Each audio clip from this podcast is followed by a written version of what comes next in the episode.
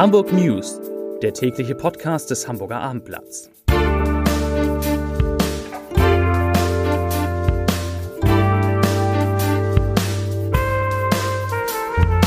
Herzlich willkommen. Mein Name ist Lars Heider und heute geht es in diesem Podcast ja wieder einmal viel um Corona, aber es sind nicht nur negative Nachrichten. Es geht auch um ihr, um euer Geld und um die Frage, wie viel man denn als Hamburger oder Hamburgerin sparen muss, um im Ruhestand in dieser Stadt ein schönes Leben zu haben. Weitere Themen.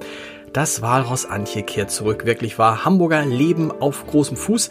Und wer sich gegen Grippe impfen lassen will, der sollte relativ bald einen Termin mit dem Hausarzt seines Vertrauens machen. Ja, das sind die Themen. Zunächst aber die Top 5, die fünf meistgelesenen Texte auf abendblatt.de auf Platz 5 Bestätigter Corona-Fall an einem Hamburger Gymnasium. Platz 4, wie nach Tschernobyl.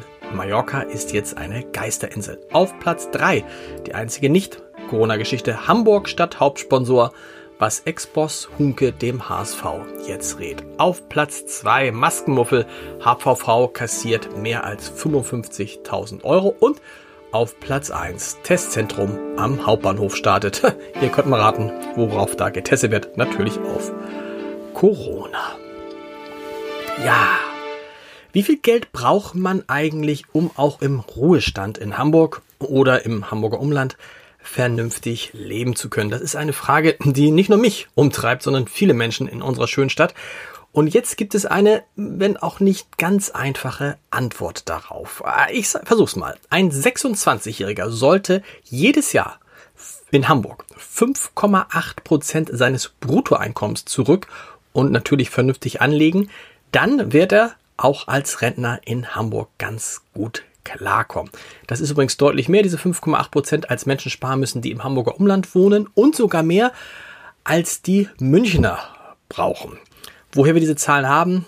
Aus einer Studie, äh, die Sie, die ihr jetzt auf abendblatt.de findet und in der man genau nachlesen kann, wie viel man wann, wo und für was jetzt sparen muss. Die Älteren unter Ihnen, unter euch, und ich zähle mich gern dazu, die werden sich an Antje erinnern. Antje, das war dieses Walross. Das schmückte nicht nur das Logo des NDR, sondern war über viele, viele, viele Jahre die Attraktion in Hagenbecks Tierpark. Wir erinnern uns, Antje war so beliebt, dass sie nach ihrem Tod sogar ausgestopft wurde. Und jetzt, Achtung, jetzt ist sie wieder an einem sehr, sehr prominenten Platz in Hamburg zu sehen, nicht bei Hagenbeck, sondern in der Kunsthalle in der morgen eine Ausstellung mit dem wunderbaren Titel Die absurde Schönheit des Raumes beginnt. Und mittendrin ist Antje, unsere Antje. Ach, das ist schön. Nicht so schön ist irgendwie, dass äh, zumindest ein bisschen spät ist es, dass Hamburg heute erst und tatsächlich das zweite Corona-Testzentrum eröffnet hat. Das erste steht ja bekanntermaßen am Flughafen. Und heute ist das zweite eröffnet worden am Hauptbahnhof. Und äh, ob das nun so gewollt war oder nicht, ist es genau vier Wochen nach Ende der Hamburger Sommerferien eröffnet worden. Jetzt können sich also auch Reiserückkehrer am Hauptbahnhof auf das Coronavirus testen lassen. Die Frage ist, ob noch so viele Reiserückkehrer da äh, ankommen jetzt. Und die Frage ist, wie lange dieses Testzentrum überhaupt in Betrieb bleibt. Denn Bundesgesundheitsminister Jens Spahn hat ja bereits bekannt gegeben, dass die Zahl der Corona-Tests bald wieder deutlich reduziert werden wird, weil die Labore an ihre Kapazitätsgrenzen äh, kommen. Wenn die Zahl der Tests ähm, verringert wird, dann wird, dürfte sich allerdings auch wieder die Zahl der täglich gemeldeten Neuinfektionen ähm, verringern. Denn die ist ja vor allem auch in Hamburg so weit, so stark gestiegen, weil es eben so viele Tests gibt. Heute, heute wurden in Hamburg 45 neue Corona-Fälle gemeldet und damit zum dritten, am dritten Tag hintereinander deutlich mehr als die zuletzt ja üblichen 30 im Schnitt. Aber, aber, aber, die Zahl der Hamburger, die wegen Covid-19 intensivmedizinisch betreut werden müssen, die sank auf den tiefsten Stand seit Beginn der Pandemie, nämlich auf drei. Und diesen dreien wünschen wir von hier aus natürlich gute, gute und schnelle Besserung. Wenn Sie noch mehr zahlen wollen, einen habe ich oben schon genannt. Ich wiederhole sie nochmal. Der HVV, der kontro kontrolliert ja inzwischen in Bussen und Bahnen, ob denn die Masken richtig getragen werden. Stichwort Leute, die Maske, der Mund-Nasenschutz muss auch über den, über die Nase, nicht nur über den Mund. Und tatsächlich hat der HVV inzwischen 1400 Menschen erwischt, die die Maske nicht oder falsch getragen haben und von denen jeweils 40 Euro kassiert. Das heißt, es sind mehr als 55.000 Euro an Strafgeldern schon zusammengekommen. Boah, das finde ich ganz schön viel. Aber bei 95 Prozent der Kontrollierten hatten die Prüfer überhaupt nichts zu beanstanden. Das ist doch auch eine ganz gute Nachricht. Von Corona, vom Coronavirus zur echten Grippe ist es leider nur ein kleiner Schritt und wir erinnern uns, dass die Grippesaison ja bevorsteht, ihren Höhepunkt wahrscheinlich wieder so im Januar, Februar erreichen wird. Aber Gute Nachricht gegen die Grippe, gegen die Influenza gibt es ja eine Impfung und die ersten Hamburger Apotheken haben jetzt bereits Impfdosen für die neue Saison, für die Grippesaison 2020, 2021 bekommen. Und alle rechnen damit, dass wegen Corona das Interesse daran so groß sein dürfte wie nie zuvor, weil natürlich man vermeiden will, dass man Grippe kriegt und Grippe und Corona und man Grippe und Corona nicht auseinanderhalten kann, das Ganze Programm. Hamburgs Bürgermeister Peter Tschentscher hofft und hat appelliert, dass sich in diesem Jahr möglichst viele Hamburger impfen lassen und er will, wie im vergangenen Jahr, mit gutem Beispiel vorangehen. Allerdings, und das müssen alle wissen, die Grippeimpfungen, die Impfdosen werden nicht für alle reichen in Deutschland. Insgesamt gibt es für Deutschland etwa 25 bis 26 Millionen Impfdosen bei 82 Millionen Einwohnern.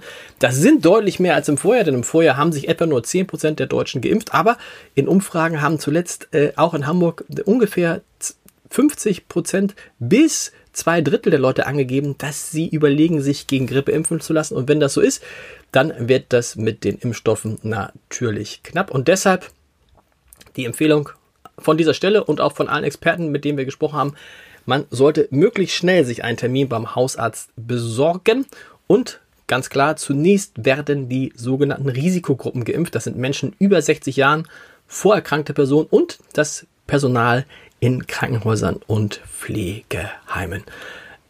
Es ist, wird gehofft, dass sich von dieser Gruppe, von diesen Risikogruppen mindestens 75 Prozent impfen lassen. Also wie gesagt, Termin beim Hausarzt holen. Mitte September sollen die Impfungen dann endgültig und in großem Stil losgehen. Zu einem ganz, ganz anderen und auch zu einem lustigen Thema. Ich persönlich habe für meine Körpergröße, Körpergröße von 1,90 Meter eher kleine Füße, so Schuhgröße 43, 44. Aber bei vielen anderen Menschen scheint das umgekehrt zu sein. Gerade in Hamburg. Offensichtlich gibt es in Hamburg, Achtung, kleiner Wortwitz, jede Menge Menschen, die auf großem Fuß leben. Sonst würde das Unternehmen Schuhplus, Schuhplus, kaum einen ersten Laden in der Stadt öffnen. Morgen geht's los. Morgen gibt's den ersten Laden für Übergröße, für Leute mit großen Füßen in Hamburg. Und wir haben uns das mal angeguckt und ehrlich gesagt, ich finde es mutig in einer Zeit, so einen Laden zu öffnen. Denn wir wissen ja, die Schuhhändler haben durch Corona in diesem Jahr ein Drittel ihrer Umsätze verloren. Noch eine mittelpositive Nachricht, aber oh, so schlecht ist sie gar nicht. Am übernächsten Wochenende kann ich garantieren, dass es keinen Stau vor dem Elbtunnel geben wird. Äh, kleiner Haken an der Sache, ähm, das liegt daran, dass der Tunnel für 55 Stunden gesperrt wird, nämlich ähm, äh, am 18. September 22 Uhr bis Montag 21. September 5 Uhr voll und in beide Richtungen. Also da viel Zeit für Umwege einplanen. Jetzt schon mal Pläne verschieben und kurze Vorwarnung bis zum Frühjahr 2021, dann ist Corona hoffentlich vorbei, sind noch mindestens zwei weitere Vollsperrungen des Elbtunnels geplant. Die nächste nochmal 18. September 22 Uhr bis Montag 21. September 5 Uhr. Zwei Tipps habe ich noch. Ein Buchtipp ein Buchtipp, Tobi Schlegel, den, den kennen wir noch als Moderator und der berühmte, bekannte Moderator, Fernseh-, Rundfunkmoderator, der dann aus diesem ganzen Medienbusiness ausgestiegen ist, weil er eine Ausbildung zum Notfallsanitäter gemacht hat. Und äh, ja, man ganz kommt man von dem von seinem ursprünglichen Metier nicht los. Er hat jetzt ein Buch darüber geschrieben, ein Roman. Der, das heißt, der Roman heißt Schockraum von Tobi Schlegel. Unsere Kulturredaktion hat ihn gelesen. Die Meinungen gehen da auseinander. Äh, unser Literaturexperte sagte, das Buch sei zu wenig romanhaft, aber vielleicht lesen Sie, lest ihr selbst. Und der Podcast-Tipp des Tages natürlich. In der Reihe Wie jetzt habe ich mit Dieter Lenzen, dem Präsidenten der Universität Hamburg, darüber gesprochen, warum auf einmal so unglaublich viele Menschen an Verschwörungstheorien glauben und wie die eigentlich entstehen. Das ist jetzt zu hören auf www.abendblatt.de slash podcast. Na, noch nicht jetzt, so um 19 Uhr geht das online da. Viel Spaß. Zum Schluss der Leserbrief des Tages und es geht mal wieder um die Frage Radfahrer und Autofahrer und der Verkehr in Hamburg. Dazu schreibt Dietmar Jonen Kluge. Es geht um Radfahrer. Wer im fließenden Verkehr rechts andere Verkehrsteilnehmer überholt, sollte sich schon bewusst sein, dass damit auch Risiken verbunden sein können. Wer als Autofahrer zu schnell fährt oder rote Ampeln ignoriert, der ist ganz schnell seinen Führerschein los. Bei Radfahrern gibt es dieses Damoklesschwert nicht. So sieht es dann auch in der Praxis häufig aus. Rote Ampeln werden mit missachtet, Telefonieren ist keine Seltenheit oder mit Kopfhörern wird Musik genossen. Die Unfallursachen sind leider oft nie so eindeutig, um die Schuld dafür nur einer Seite zu geben. Das war der Leserbrief des Tages, das war der Podcast, fast genau 10 Minuten. Wunderbar, wir hören uns morgen wieder. Tschüss!